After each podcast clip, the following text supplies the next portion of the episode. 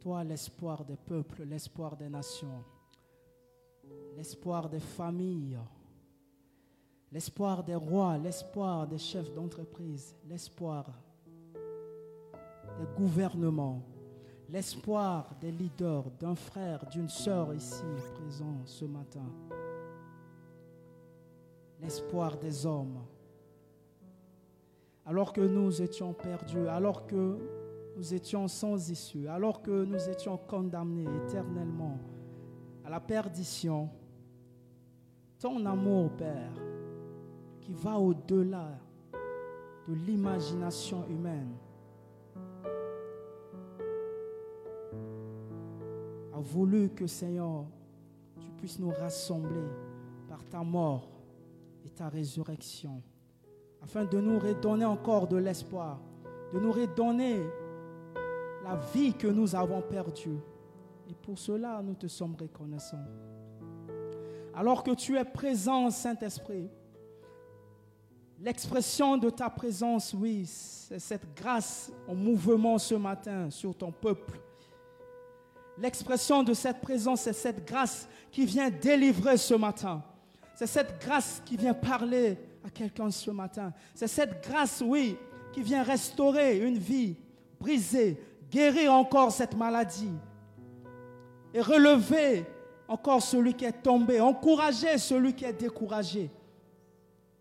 Merci pour l'expression de ta présence qui se manifeste dans ta grâce parmi nous ce matin, Père. Reçois tout honneur avec nos ovations et nos acclamations. Reçois tout honneur. Reçois tout honneur. Merci Jésus. Nous célébrons ton nom Jésus. Nous célébrons ton nom Jésus. Nous célébrons ton nom. Parce qu'en ton nom, Seigneur, les chaînes sont brisées.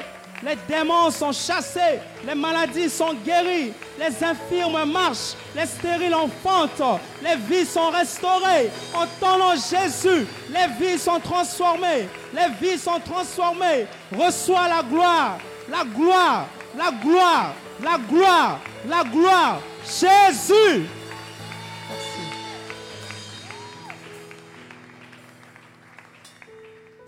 Bénis ta parole et que ta parole, Seigneur, soit accompagnée par des signes et des prodiges, car elle est vérité. Amen. Amen. Merci. Nous pouvons acclamer le Seigneur.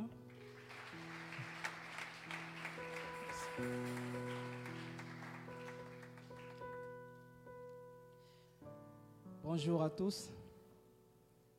Nous allons bien. Ça va? Je suis très content d'être là encore ce matin avec euh, vous. Bon, fait, c'est ma maison. J'ai encore besoin de me présenter? Sinon, pour ceux qui ne me connaissent pas, je suis le frère Uzisem de la paroisse de Meknes. Et je suis très content d'être là. Je veux aussi profiter de cette occasion pour remercier euh, le, le, CP de l'église de Fès, Maman Doel, avec euh, Yaya Papi et tout le corps presbytéral. Je remercie aussi le pasteur Lavran et Maman Elmi, ainsi que toute l'équipe qui travaille pour euh, cette église. Et en même temps, je veux aussi euh, remercier mon père, le pasteur Jurov. Euh, C'est avec le concours de tous ceux que j'ai cités qui m'ont permis d'être là ce matin. Amen. Ce matin, j'aimerais que nous... J'aimerais que quelqu'un soit révolutionné. Amen. J'ai un thème simple ce matin.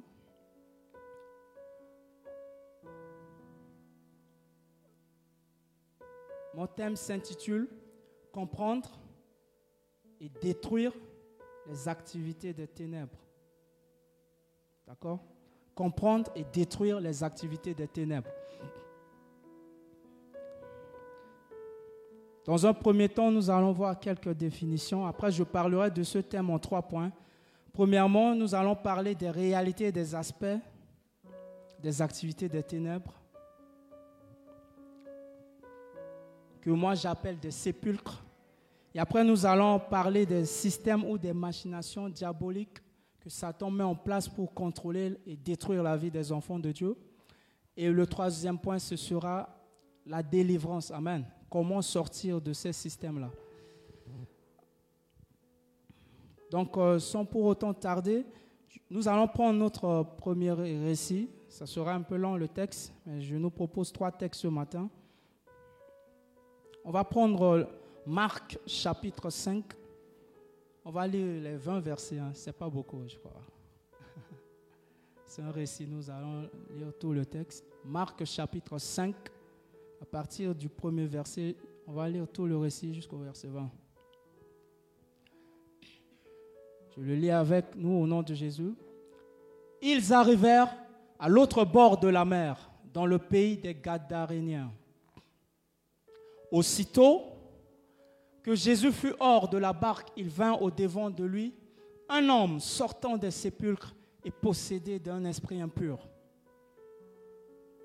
Cet homme avait sa demeure dans les sépulcres.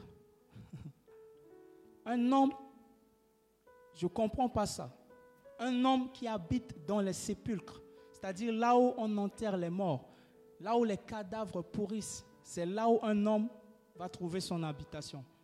Et personne ne pouvait le lier, même avec des chaînes. Il était doté d'une force extraordinaire, cet homme. Car souvent, il avait eu les fers aux pieds et avait été lié de chaînes, mais il avait rompu les chaînes et brisé les fers et personne n'avait la force de le dompter. Il était sans cesse, nuit et jour, dans les sépulcres et sur les montagnes, criant et se meurtrissant, c'est-à-dire il écorchait sa peau hein, avec des pierres. Ayant vu Jésus de loin, il a couru, se prosterna devant lui. Quelque chose m'a marqué quand même ici.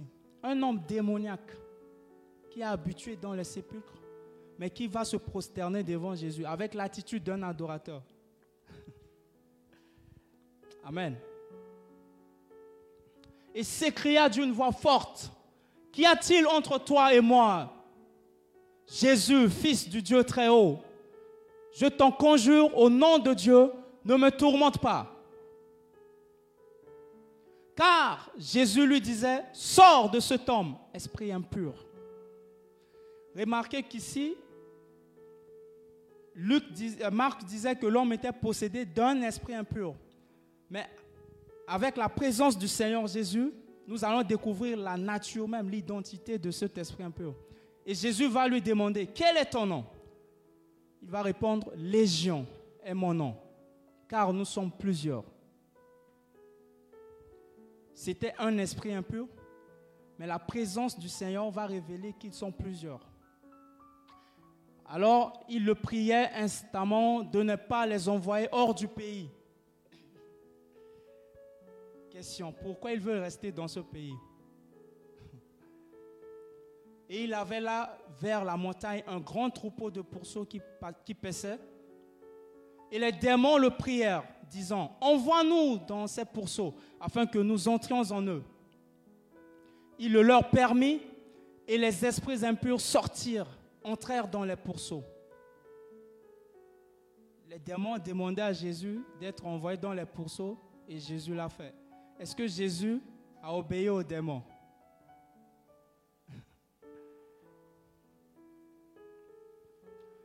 Et le troupeau se précipita des pentes escarpées dans la mer. Il y en avait environ 2000 et ils se noyèrent dans la mer. Ceux qui les faisaient paître s'enfuirent et répandirent la nouvelle dans la ville et dans les campagnes. Les gens allèrent voir ce qui était arrivé. Ils vinrent auprès de Jésus et ils virent le démoniaque, celui qui avait eu la légion, assis, vêtu et dans son bon sens. Ils furent saisis de frayeur. Ceux qui avaient vu ce qui s'était passé leur racontèrent ce qui était arrivé au démoniaque et au pourceau. Alors ils se mirent à supplier Jésus de quitter leur territoire. Comme il montait dans la barque, celui qui avait été démoniaque lui demanda la permission de rester avec lui. Jésus ne le lui permit pas, mais il lui dit, va dans ta maison, vers les tiens et raconte-leur tout ce que le Seigneur t'a fait et comment il a eu pitié de toi. La grâce de Dieu. Amen. Il s'en alla et se mit à publier dans la décapole tout ce que Jésus avait fait pour lui et tous furent dans l'étonnement. Amen. Nous allons prendre les deux derniers textes. On va prendre rapidement Jean 10. L'évangile de Jean, chapitre 10, le verset 10 à 11. Le voleur ne vient que pour dérober, égorger, détruire. Trois verbes. Moi, je suis venu avec que les brebis aient la vie et qu'elles soient dans l'abondance. Je suis le bon berger. Le bon berger donne sa vie pour ses brebis. Amen. Et nous allons prendre Jérémie chapitre 1, verset 10.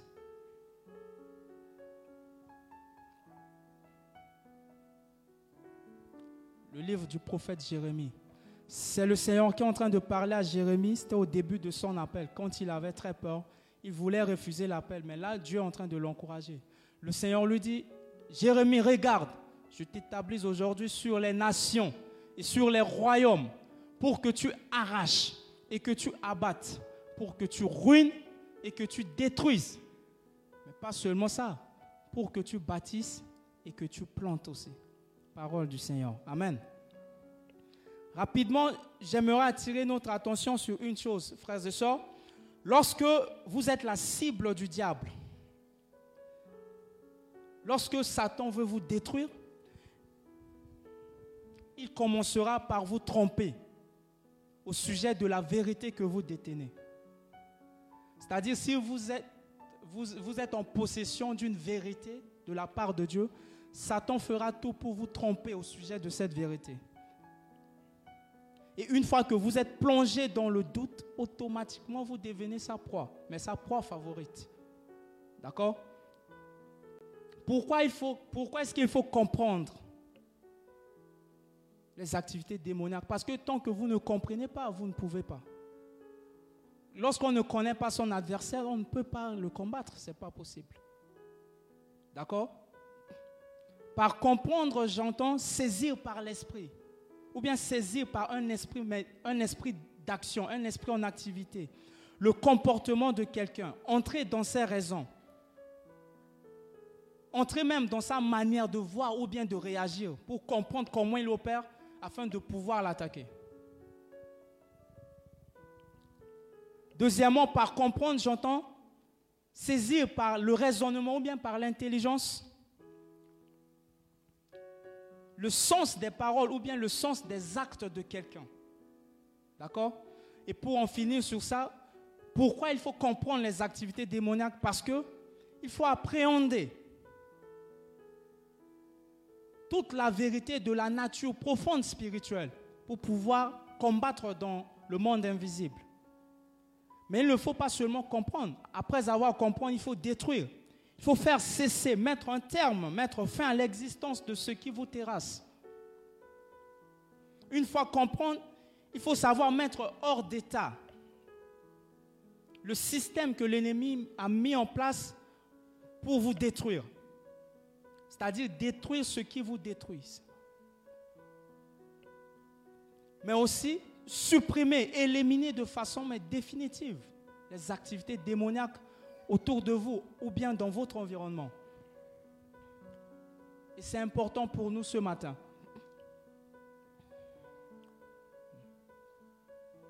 Le problème, Satan travaille pas seul pour vous détruire. Satan travaille avec des démons. Peu importe votre beauté, peu importe votre nature, peu importe votre finance, peu importe votre statut social, Satan, lorsqu'il veut finir avec vous, je vous assure, il va finir avec vous. Si vous ne faites pas attention, si vous n'êtes pas aux aguets. Satan ne joue pas, Satan ne rigole pas. Parfois, il nous arrive, nous les chrétiens, d'oublier même notre identité. C'est-à-dire, on vit comme tout le monde. On fait comme tout le monde. Parce que c'est la tendance, parce que c'est la mode, je vis comme tout le monde. Faites semblant de vous oublier. Votre ennemi ne vous oubliera jamais. Il ne sait voir que là où Dieu a posé son regard. Satan ne sait pas voir ailleurs que là où Dieu a son regard. Et si vous êtes en Christ, si vous êtes enfant de Dieu, mais Satan ne peut pas voir ailleurs que de vous regarder, que de vous surveiller. Et avec ça, minimum de, de, de prudence quand même.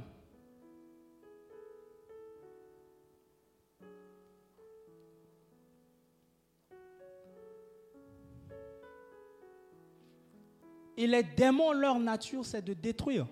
Pour comprendre cela, je, me suis retrouvé dans le texte de Genèse. Dans le texte de Genèse, nous le savons, Genèse, euh, je crois, c'est chapitre 6, euh, verset 4, où on parle des, géants. Si je ne me trompe pas, il y, a, il y a les théologiens ici. On parle des géants. Genèse chapitre 6, verset 4 on a dit à cette époque qu'il y avait des géants sur la terre. Et ces géants étaient issus de, la relation des fils de Dieu avec des filles des hommes. Bon, certains exégètes disent que les fils de Dieu dans ce texte veut dire les fils de Seth et les fils des hommes ici veut dire que les fils de Caïn. Mais bon, d'après la tradition juive, par fils de Dieu, on entend les anges déchus, d'accord? C'est-à-dire les anges que Dieu avait chassés dans le ciel. Et donc ces anges sont descendus sur la terre, se sont accouplés avec des filles, des hommes. Et de cette relation est issue des géants, la race des géants. Et le mot pour dire géant dans ce texte est Néphilim. Néphilim, c'est le pluriel, pluriel de Néphel. D'accord? Mais Néphel en hébreu, ce mot qui veut dire géant, veut dire aussi tomber. Néphel veut dire tomber. D'où l'expression ceux qui sont tombés. Mais on ne reste pas là, on va trop loin. On peut aussi dire ceux qui font tomber. On a, on a changé le verbe être avec le verbe faire. C'est-à-dire ils sont tombés, mais en plus d'être tombés, ils peuvent faire tomber. C'est ça la nature des démons. Le problème avec eux, c'est une crise identitaire. C'est ça leur identité. Ils sont tombés. Ils sont l'incarnation de l'échec. Ils sont l'incarnation de la souffrance, les démons. Les démons sont l'incarnation des cris, des pleurs. Et puisque c'est ce qu'ils sont, il y a une expression qui dit la plus belle femme du monde ne peut donner que ce qu'elle a. S'ils sont l'échec, ils ne peuvent que donner l'échec.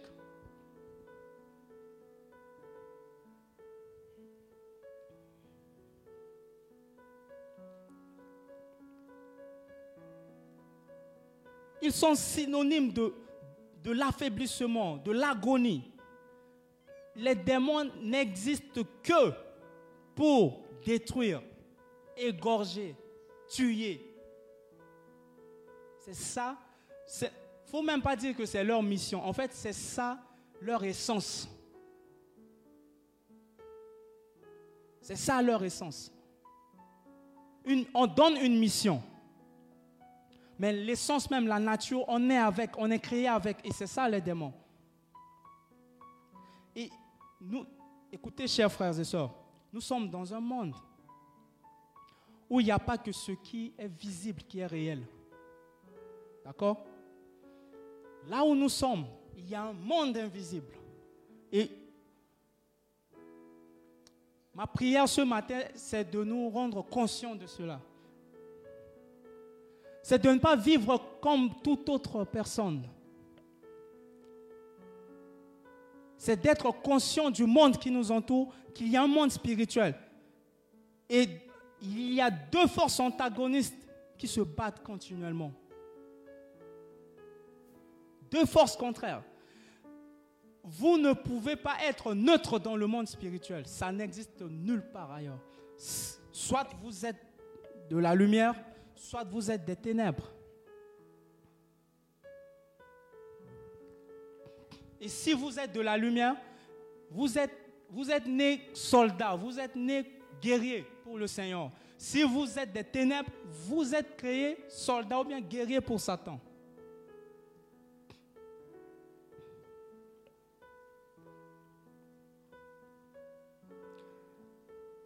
Est-ce que quelqu'un me comprend ce matin?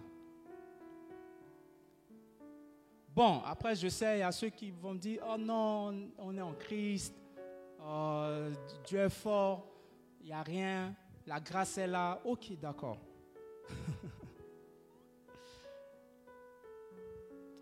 Peut-être pour nous permettre de, de comprendre l'importance de ce que je suis en train de dire et de nous rapprocher quand même de la réalité des forces du mal. Je vais prendre un texte pour nous faire comprendre cela. Nous allons prendre Daniel chapitre 10. Je crois à partir du verset 12 ou verset 13. Je vais lire juste cette partie et puis je vais expliquer ce qui s'est passé. Et puis après, on va lire le verset 20. D'accord? Daniel chapitre 10, on prend à partir du verset 12 pour lire jusqu'au verset 13. L'ange dit à Daniel, il me dit, Daniel, ne crains rien, car dès le premier jour où tu as eu à cœur de comprendre et de t'humilier devant ton Dieu, tes paroles ont été entendues et c'est à cause de tes paroles que je viens. Verset 13. Le chef du royaume de Perse m'a résisté 21 jours, mais voici, Michael, l'un des principaux chefs, est venu à mon secours. Et je suis demeuré là auprès des rois de Perse. L'ange qui est en train de parler ici à Daniel, après c'est Daniel qui va nous dire qu'il s'agit de l'ange Gabriel, hein, quand vous lisez le texte.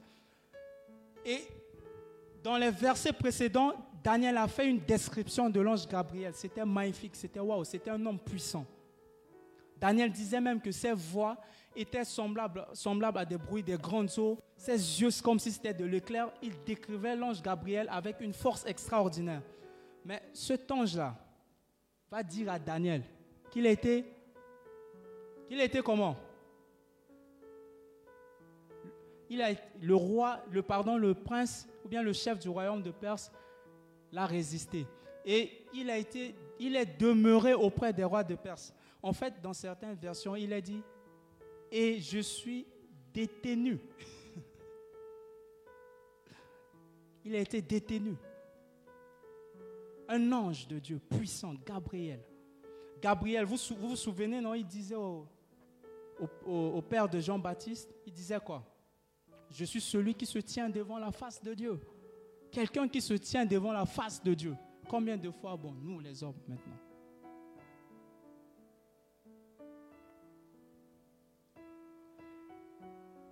Et il a dit, c'est Michael qui lui est venu au secours un autre chef aussi. D'accord?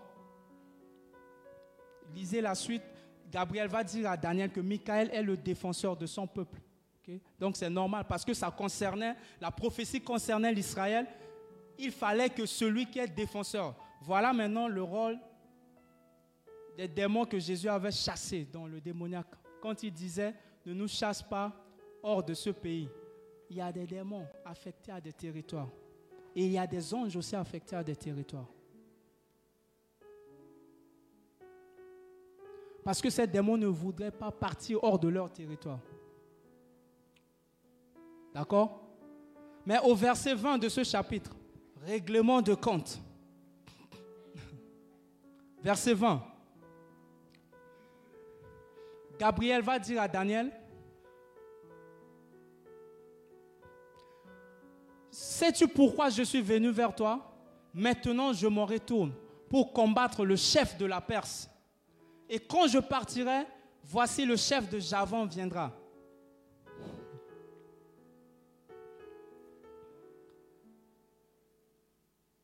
C'est-à-dire, ils ont résisté au gars, ils l'ont détenu pendant 20 jours.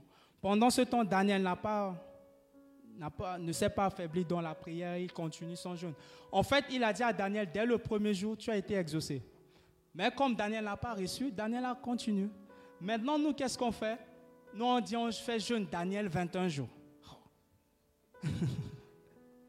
Et si Dieu avait préparé ta réponse pour juste dès le premier jour, toi, tu as prolongé l'histoire 21 jours. En fait, ce n'est pas interdit de jeûner 21 jours, mais fais juste ton jeûne à toi. Il ne faut pas dire jeûne de Daniel. Le jeûne de Daniel, c'était circonstanciel. C'est pourquoi il est arrivé à 21 jours. D'accord? Il ne faut pas dire non, je fais jeûne Daniel. Non, je dis je fais jeûne Lavra.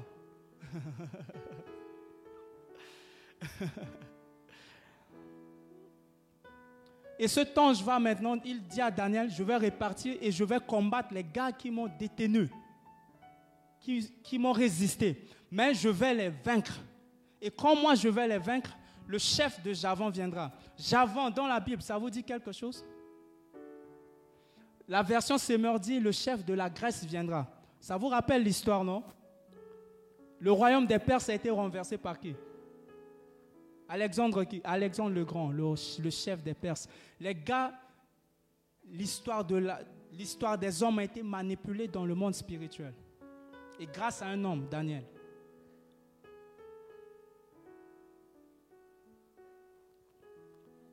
C'est une réalité, ce que je suis en train de parler.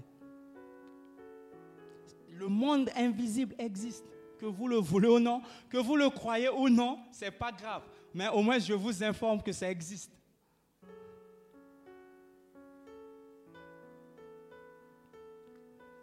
Lorsque vous êtes sujet de la cohabitation démoniaque, il y a deux choses qui se produisent que je vais exposer en quelques sous-points.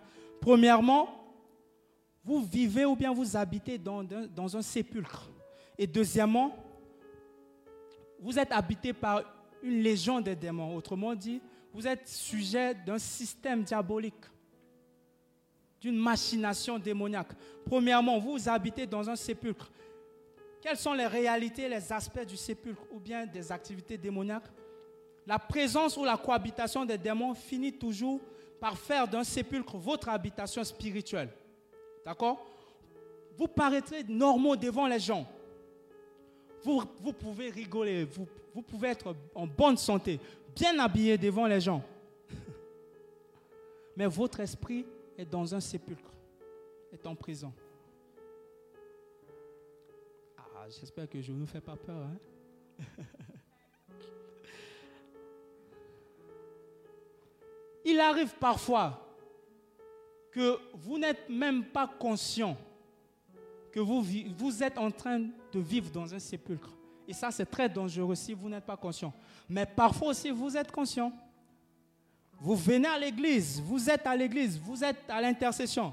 Bon, groupe musical, moi, je ne vais pas toujours lâcher parce que moi-même, je suis du groupe musical. Vous êtes dans le groupe musical. Vous êtes à la queue. Vous êtes là à l'église, vous servez, vous priez au multimédia. Mais vous êtes conscient que vous vivez dans un sépulcre. comme l'homme fou de Gadara. Et il se plaît dans le sépulcre. C'est pas que il veut, non, il ne veut pas, mais les forces du mal l'obligent à être dans le sépulcre. Combien d'entre nous ce matin vivent dans des sépulcres Chacun connaît son sépulcre. Mais ça peut être quoi ce sépulcre?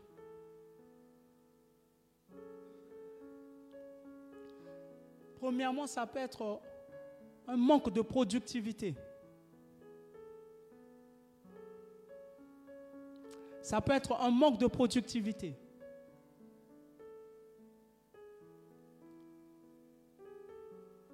Vous travaillez, mais ça ne produit rien.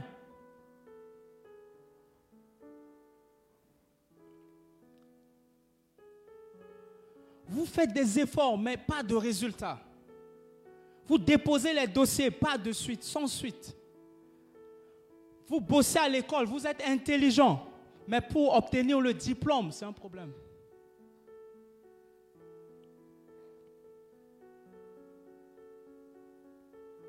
De résultat, manque de productivité. Vous entamez une relation, c'est coupé.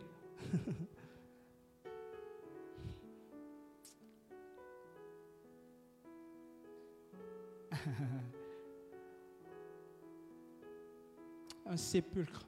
Mais un sépulcre peut aussi être une maladie, votre santé qui est en train de se détériorer. Les médecins ont donné, ils ont fait tout ce qu'ils peuvent faire, ils sont dépassés, toutes les machines en médecine. rien. C'est ça un sépulcre.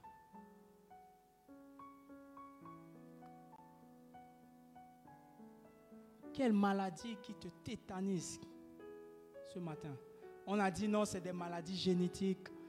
Je ne sais pas moi, donnez les noms que vous voulez donner. Mais cette maladie peut être le résultat d'une machination démoniaque. Mais aussi, le sépulcre peut être un péché. Un péché qui revient d'une manière cyclique, qui atténue votre conscience. Vous venez à l'église, vous êtes dérangé consciemment dans la conscience.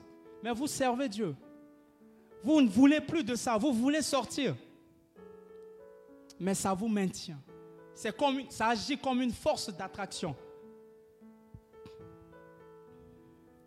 Ça vous maintient, ça vous cloue au sol.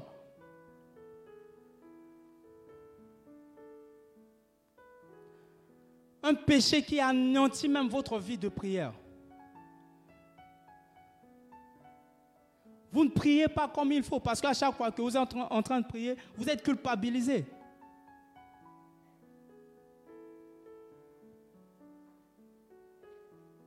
Quel est le péché qui, te maintient ce matin comme sépulcre?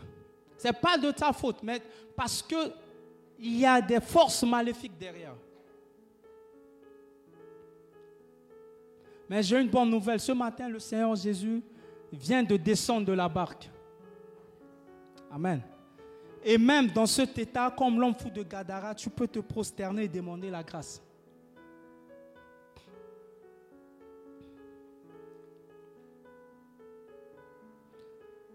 Et un sépulcre peut aussi être là. Ça peut être la peur. Ça peut être une vie de peur. Vous vivez dans la peur. Vous avez peur de tout. Parce que dans un sépulcre, vous êtes limité. C'est ça l'histoire. voyez? Et c'est ce que la peur fait. La peur limite vos capacités. La peur empêche les ressources de votre destinée.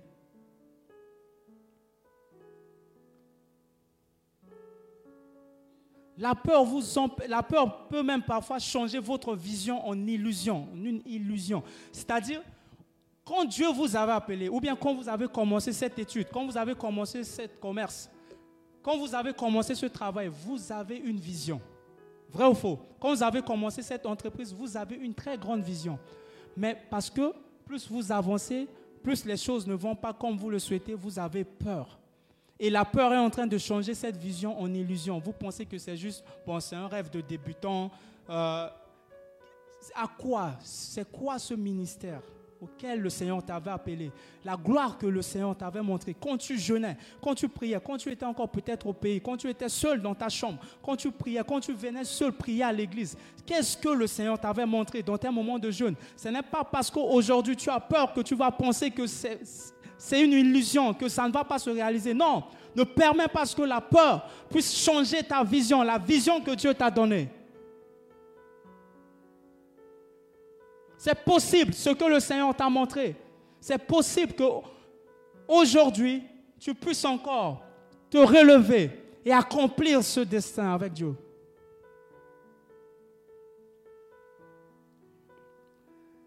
Le sépulcre aussi peut être quoi? Le manque du pardon.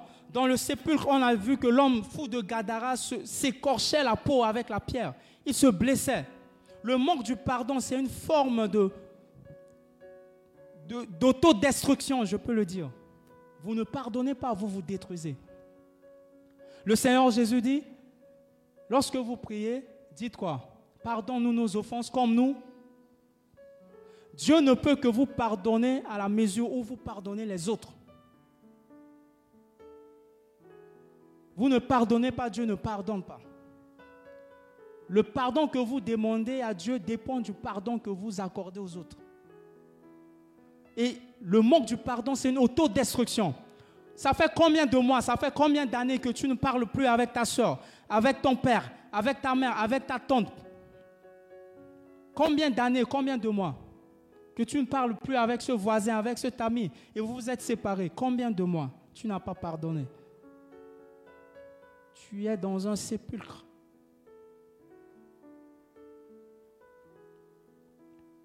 Il est temps de sortir de là. Il est temps de sortir de là. Je prends le dernier point et puis on va prier.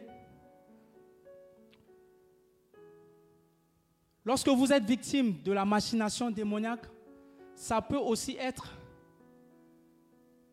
pas seulement vivre dans un sépulcre, mais vous pouvez être habité par une légion de démons. Légion, pourquoi? À l'époque euh, du royaume, du royaume romain, une légion de démons comptait, je crois, à peu près 6 000 hommes, hein. plus de 6 000 hommes si je ne me trompe pas. Et donc, imaginez qu'une légion, ce homme faisait habiter en lui combien de démons? Plus de 6 000 démons. Donc, une attaque ou bien une activité démoniaque peut être aussi tout un système que Satan a établi. Parce que chaque démon qui, qui, qui comprenait cette légion avait de rôle à jouer. Satan peut mettre en place un système pour vous contrôler. Mais un système qui ne sort pas de comme ça. Non, il vous étudie. Il étudie d'abord votre, votre génétique. Il voit votre ADN, votre lignée. Il voit vos grands-parents. Il sait la faiblesse de la famille. Il étudie vos caractères, votre système de pensée.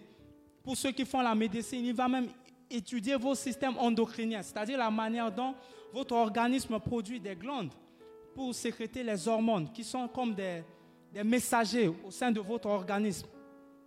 Il contrôle ces hormones. Mais comment il le fait? Avec ce que moi j'appelle des activités épigénétiques. Les activités épigénétiques, c'est une découverte récemment et c'est encore en cours de recherche. Ils sont en train de dire que c'est possible d'influencer la réaction, bien euh, d'influencer l'expression des gènes sans pour autant agir sur les gènes là quoi. C'est-à-dire sans pour autant les toucher, c'est possible de les influencer. Et Satan peut étudier cela pour vous détruire. Il vous pousse à consommer beaucoup de telles choses et puis ça va sécréter telle hormone qui va vous pousser à commettre tel péché. C'est possible. Mais ce matin, j'aimerais que nous puissions prier. Le dernier point, peut-être, c'est juste pour prier. On ne peut pas juste parler de la délivrance sans expérimenter la délivrance. Chacun va courir devant le Seigneur. Comme dans le texte de Jérémie que nous avons lu, le Seigneur a dit qu'il t'a établi pour détruire, pour, déraciner, pour abattre, pour ruiner. Mais tu dois aussi reconstruire, tu dois aussi planter ce que l'ennemi a déraciné en toi. Je vais nous inviter, on va prier. Chacun connaît le sépulcre dans lequel il vit, le problème dans lequel il est en train de traverser.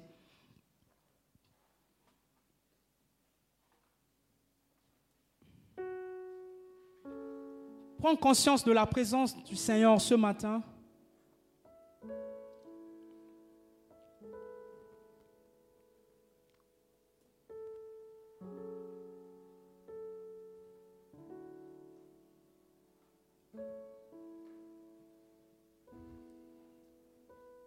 Quelle était cette vision que le Seigneur t'avait montrée? Et qu'aujourd'hui tu penses que l'atteindre c'est difficile?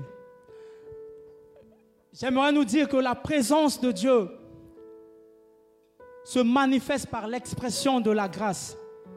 Et cette grâce souffle maintenant comme un vent. Et sous ce bruit du vent, il y a un mouvement. Les ossements desséchés peuvent devenir une armée.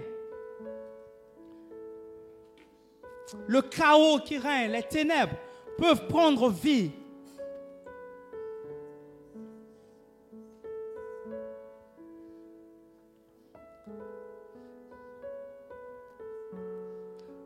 Si tu n'as pas pardonné depuis longtemps, c'est l'occasion. Fais-le devant le Seigneur.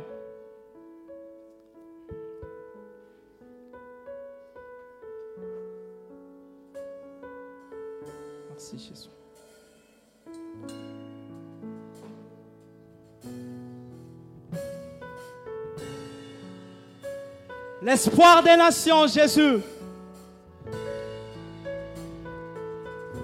Sauveur de l'humanité.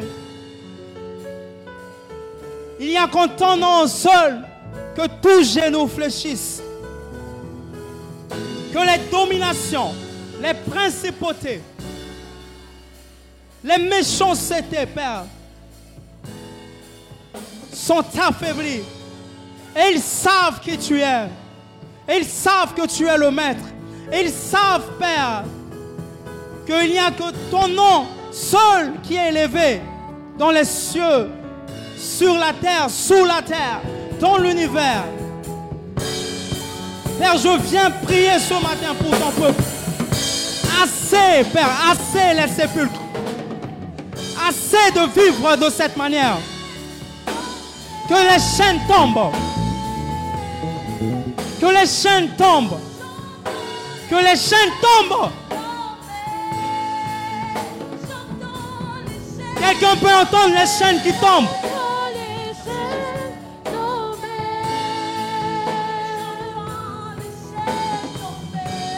Dans un sépulcre, il n'y a rien de bon. Il n'y a que des nos odeurs nauséabondes qui pourrissent.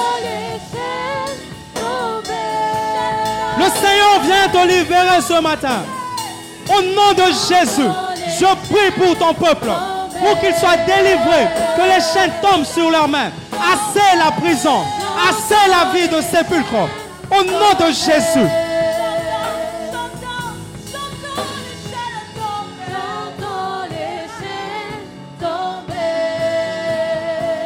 Tes études sont bloquées. Tes dossiers sont bloqués. Tes relations sont bloquées. Parce qu'il y a une machination démoniaque derrière. Et tu peux, comme Jérémie, détruire aujourd'hui.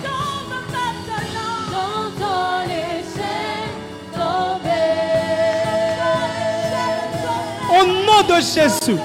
Au nom de Jésus. Je prie pour une soeur. Je prie pour un frère. Parce que tu es l'espoir, Jésus. Je te confie sa vie.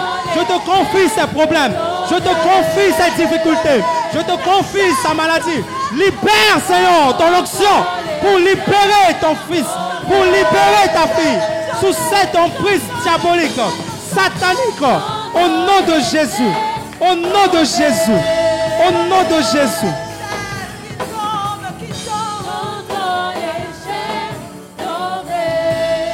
Nom de Jésus. Au nom de Jésus. Maintenant que nous sommes informés de la réalité de, des attaques démoniaques, vivons éveillés, vivons comme des êtres de lumière, vivons avec la parole de Dieu.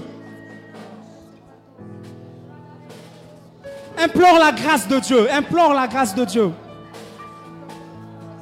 Seul Jésus peut te libérer de ça. Un homme ne peut pas te libérer. Tes relations, ton intelligence, ni ton argent ne peut te délivrer. Tu n'as qu'un seul espoir. Tu n'as que Jésus. Et tu dois implorer Jésus dans ta barque. Tu dois implorer Jésus là où tu es.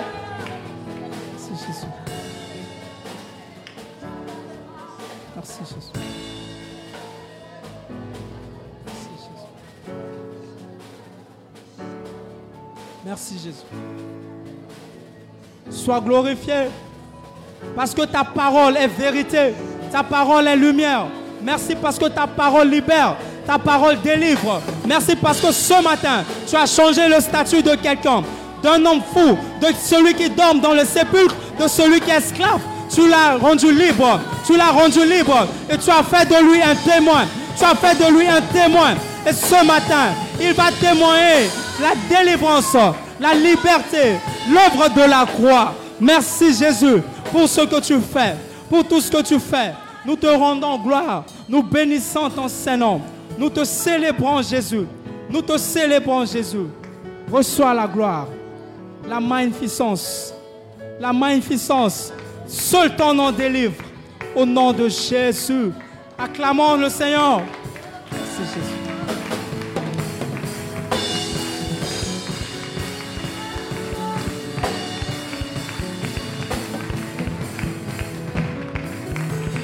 Alléluia. Est-ce qu'un peuple délivré peut se tenir debout et acclamer véritablement le Seigneur?